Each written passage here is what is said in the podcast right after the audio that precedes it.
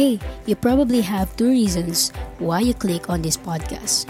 One, because you saw in this podcast cover the love team Nam Do-san and Seo Dal Mi in one of the famous K-drama series, Startup. Or two, maybe you are interested in what we're going to talk about in this podcast. What is innovation, entrepreneurship, and productivity? And what is their relationship with each other?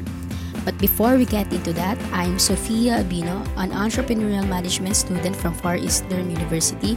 I am also a young entrepreneur, investor, and I am a hustler. So click on the next episode to know more about innovation.